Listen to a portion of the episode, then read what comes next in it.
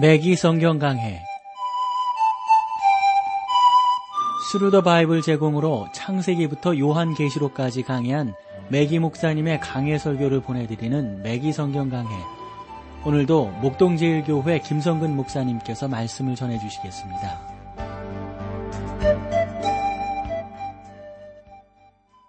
애청자 여러분 안녕하셨습니까? 맥기 성경 강해 자, 오늘 여러분들을 다니엘서로 모시겠는데요. 다니엘서 두 번째 시간.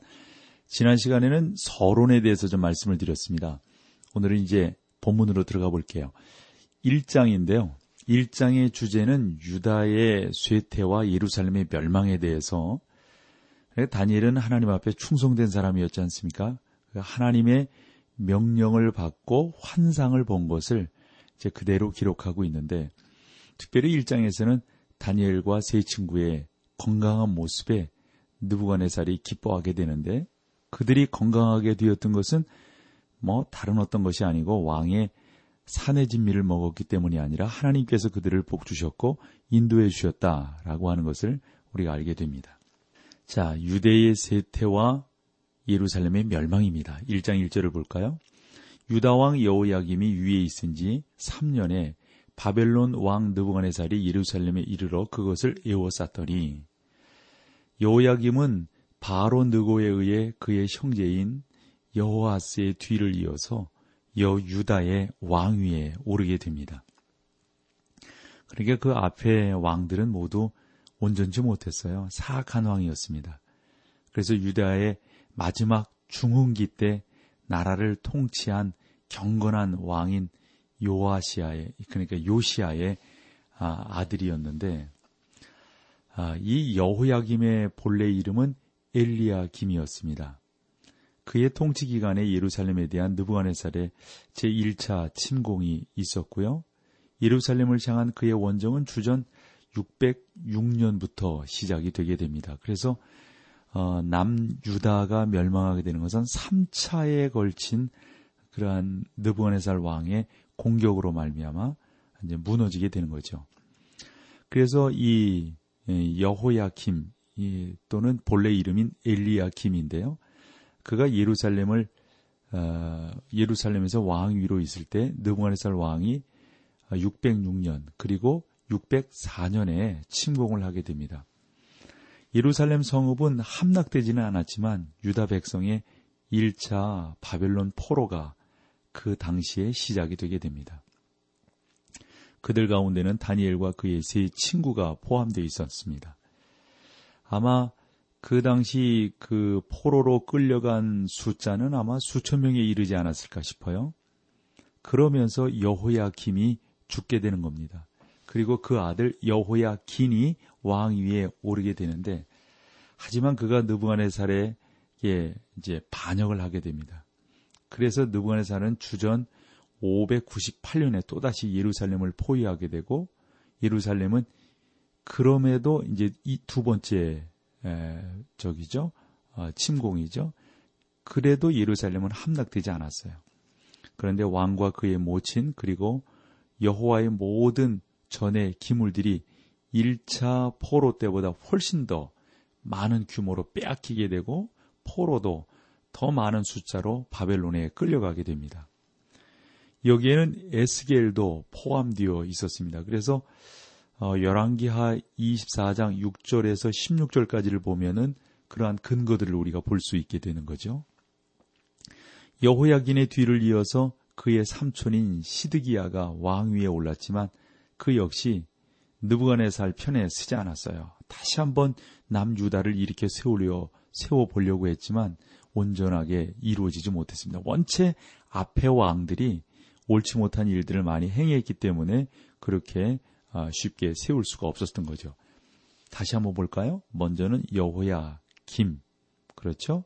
그리고 그 아들 여호야 긴 그리고 그 뒤를 이어서 삼촌인 시드기야 이 세 명의 왕이 유다 말기에 한번 유다를 아, 부흥시켜 보려고 중흥시켜 보려고 했지만 바벨론 느부갓네살 왕에 의해서 번번이 실패하게 됩니다.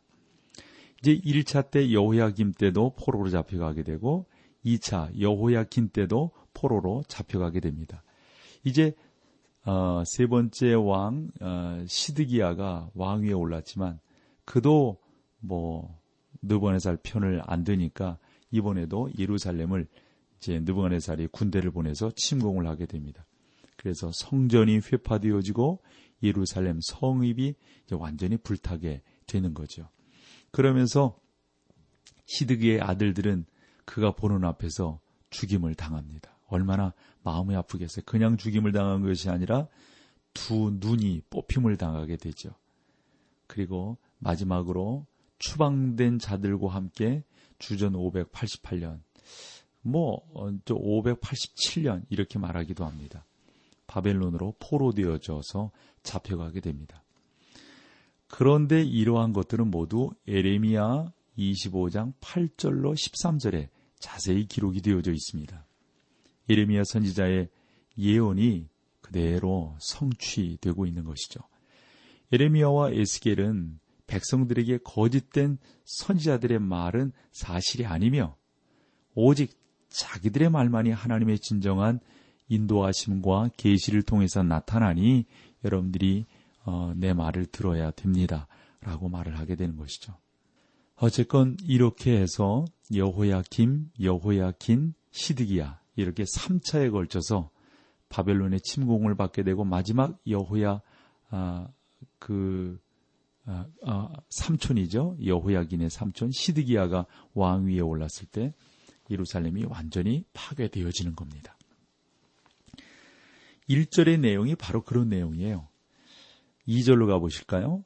주께서 유다 왕 여호야김과 하나님의 전 기구 얼마를 그의 손에 붙이심에 그가 그것을 가지고 신할 땅 자기 신의 묘에 이르러 그 신의 보고에 두었더라. 이때 바벨론으로 가져간 하나님의 전의 기구는 아마 일부에 지나지 않았을 것으로 보여집니다. 나머지는 요 2절과 같이 어, 여호야긴의 그 여호야긴 왕의 그 항복 때 모두 모두 가져가지 않았나. 그러니까 2차 때 가져갔다라고 보는 거죠. 느부한의살은 이러한 기구들을 신할 땅에 있는 자기가 섬기는 신전에다가 갖다 두었던 겁니다.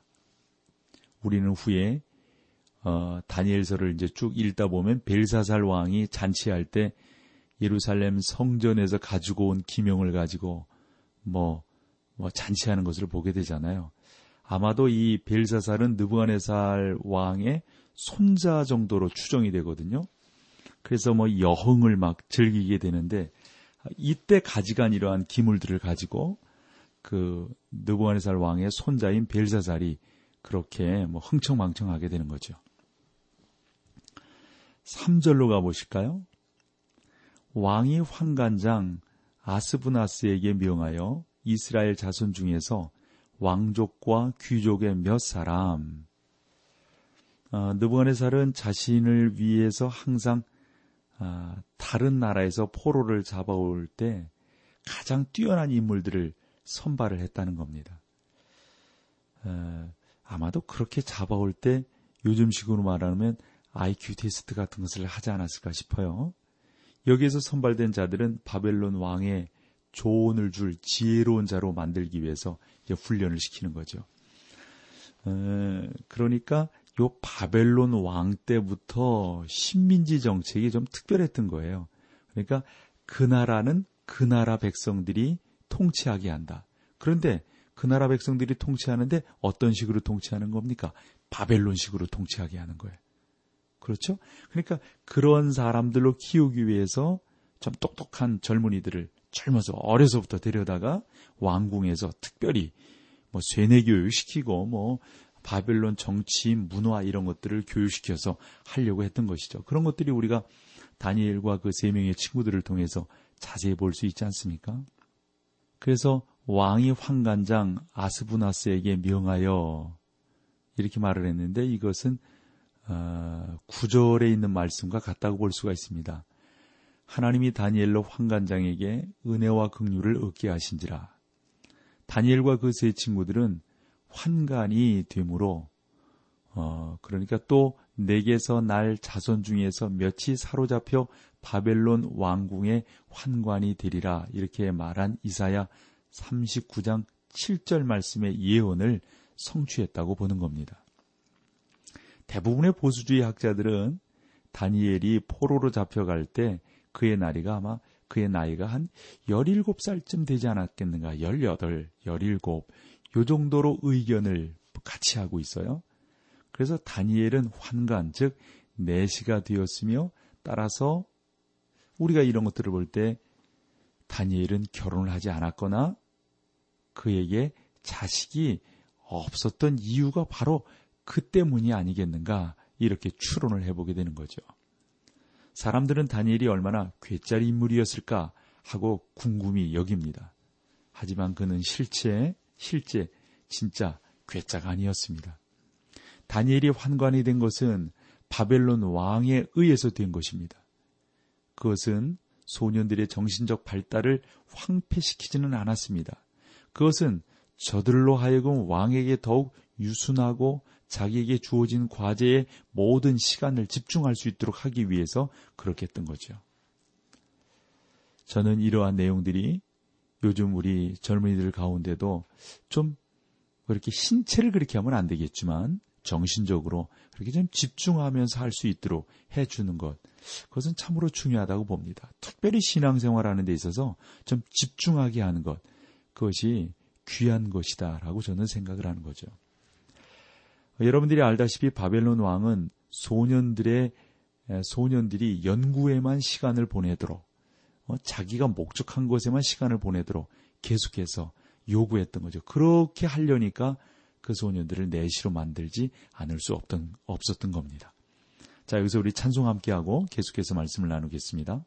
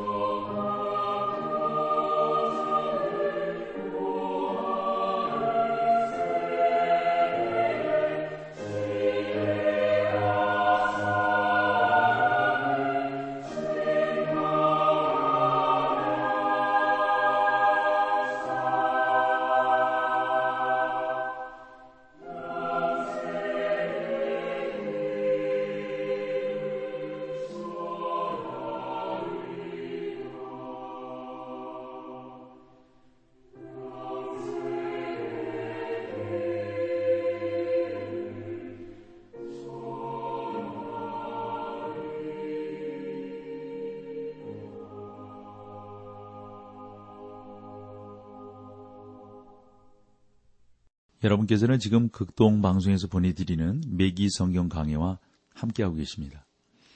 자, 1장 4절로 가보겠습니다. 곧 흠이 없고 아름다우며 모든 재주를 통달하며 지식이 구비하여 학문에 익숙하여 왕궁에 모실 만한 소년을 데려오게 하였고 그들에게 갈대아 사람의 학문과 방언을 가르치게 하였고 그랬습니다. 그래서 여러분들이 여기서 보면 여러분에게 성경이 어리석은 자들에 의해 기록된 책이 아니라는 것을 분명히 알 수가 있죠. 또 그것을 밝히 드러내 보여주고 있습니다. 성경은 무식한 자들에 의해 쓰여진 책이 결코 아닙니다. 모세는 애굽의 모든 학문에 학문에 통달한 자였잖아요. 그 당시 애굽 사람은 지식적인 면에서 전 세계 어디보다도 매우 앞서갔던 사람들입니다. 그들은 지구에서 태양까지의 거리를 계산할 수 있는 수학적, 과학적 지식들이 있었어요. 그리고 지구가 중, 둥글다는 것을 알고 있었습니다. 일부 헬라인들은 그보다 아, 후에까지도 지구를 평평한 것으로 생각을 했는데 하지만 애굽 사람들은 그렇지 않았어요. 그들의 과학은 무척이나 발달되어 있었던 것을 알게 됩니다. 따라서 과학은 지구가 평평하다고 가르쳤는데 그 후에 말이죠. 그러나 성경은 결코 그렇게 가르치고, 안, 가르치고 있지 않습니다. 사실 성경은 지구가 둥글다는 것을 말해주고 있어요. 여러분들이 한번 성경을 찾아보세요. 이사야서 40장 22절입니다. 좀 참고해 보시면 좋을 것 같아요. 다니엘은 비록 어린 소년이었지만 과학에 뛰어난 지식을 갖고 있었습니다. 그는 느부갓네살의 궁중에서 시험에 응시한 젊은이들 중에서도 분명히 상위권에 속해 있었을 것이다. 이렇게 보여지는 것이다. 신약 성경의 상당 부분을 기록한 사도 바울은 어떤 사람입니까? 그 또한 지식적인 면에서 뭐, 뭐, 그 당시에 가장 뛰어난 사람 아닙니까? 그들은 모두가 당대의 학문에 정통한 매우 뛰어난 젊은들이었습니다. 그런 면에서 뭐 성경을 기록한 사람들이 무식한 자들인 것처럼 말해서는 결코 안 된다는 사실을 우리가 알아야 되고 그렇게 말씀하는 분들에게 여러분들이 상식적으로 이러한 내용들을 전해주시면 훨씬 더 도움이 되지 않을까 싶어요. 그렇다고 해서 성경을 기록한 사람들이 뭐 자기의 지식을 뽐내거나 뭐 그랬던 사람들은 또한 아닌 것이죠. 만약에 여러분도 성경에 대해 그렇게 생각하고 있다면 혹여 말이죠. 아유, 그건 뭐, 뭐, 베드로와 같이 뭐, 어, 뭐, 뭐, 야고보와 같이 뭐 이런 분들이 계신데 그렇지 않아요.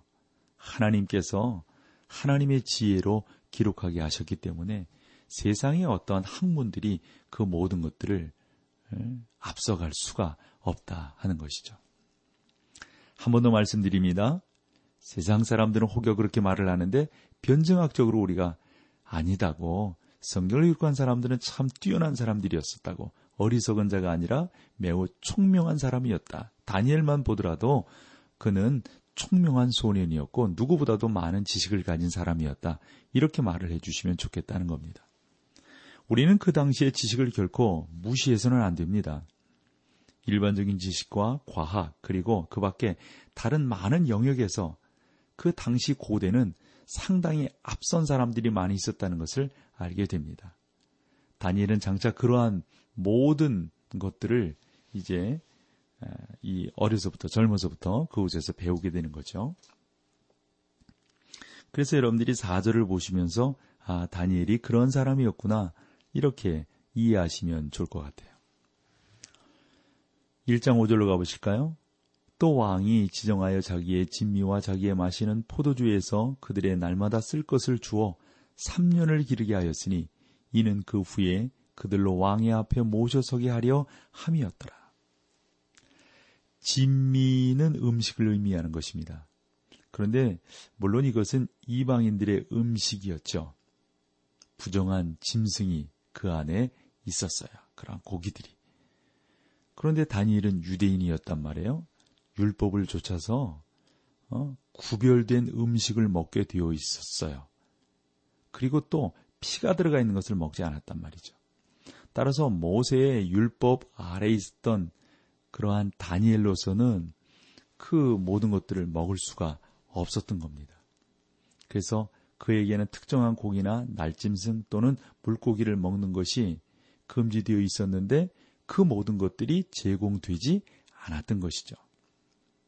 그래서 다니엘이 하나님 앞에 충성된 사람이기 때문에 이 음식을 먹어야 될 것인가 말아야 될 것인가 또 사드락과 메삭과 아벤누고를 비롯해서 그 당시에 뭐 유대에서 끌려온 젊은 아주 특출한 그러한 사람들이 있었지 않겠어요? 이러한 사람들이 고민하지 않을 수 없었어요. 그들의 고민을 우리가 성경에서 볼까요? 1장 6절로 7절입니다.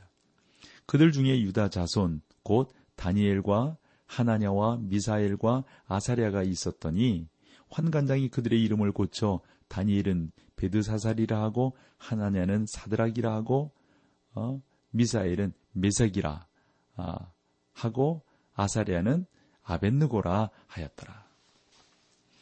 환관장은 다니엘과 그 친구들의 시브리식 이름을 완전히 바꾸어서 그 이름을 이방식 이름으로 만들어 버렸어요. 그래서 다니엘을 베드사살이라 이렇게 불렀는데 이것은 이방신인 바알 숭배자란 뜻을 말합니다. 그리고 하나냐는 사드락, 미사일은 메삭, 아사랴는 아벤느고 이렇게 각각 이름을 불렀는데 여기서 우리가 잘 알고 있는 이름들이 모두 이방인들의 이름이라는 사실이에요. 우리는 흔히 사드락, 메삭, 아벤느고 이렇게 외우는데 하나니아, 미사엘, 아사랴 이렇게 외우는 것이 더 어, 떤 면에서 보면 경건한 이름의 암송이 될 수 있다 보여지는 겁니다. 그래서 저는 이 네 소년이 느부한네살 궁에서 실시한 뭐라 그럴까요? 좀 IQ 테스트라 그럴까? 요즘식으로 말해서 그 테스트에서 가장 높은 점수를 받았지 않겠나 생각을 합니다. 여러분들이 아시는 것처럼 바벨론 왕궁에서는 신체적인 용모가 뛰어날 뿐만 아니라 머리가 우수한 사람들을 원했고 그런 사람들을 키웠기 때문입니다. 왕의 명령을 어겼거든요. 함에도 왕이 너무도 아까워했다고 하는 것을 보면은 이들이 얼마나 그 당시에 뛰어난 사람들이었는가 하는 것을 단적으로 우리가 볼수 어, 있습니다.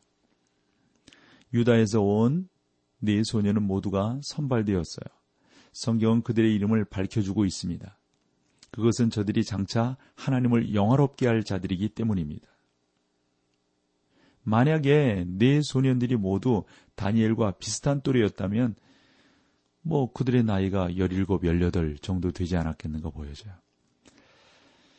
음, 그 구약학에 있어서 아주 훌륭한 주석가가 있어요. 특별히 그 선지서에 정통한 아, 학자인데요.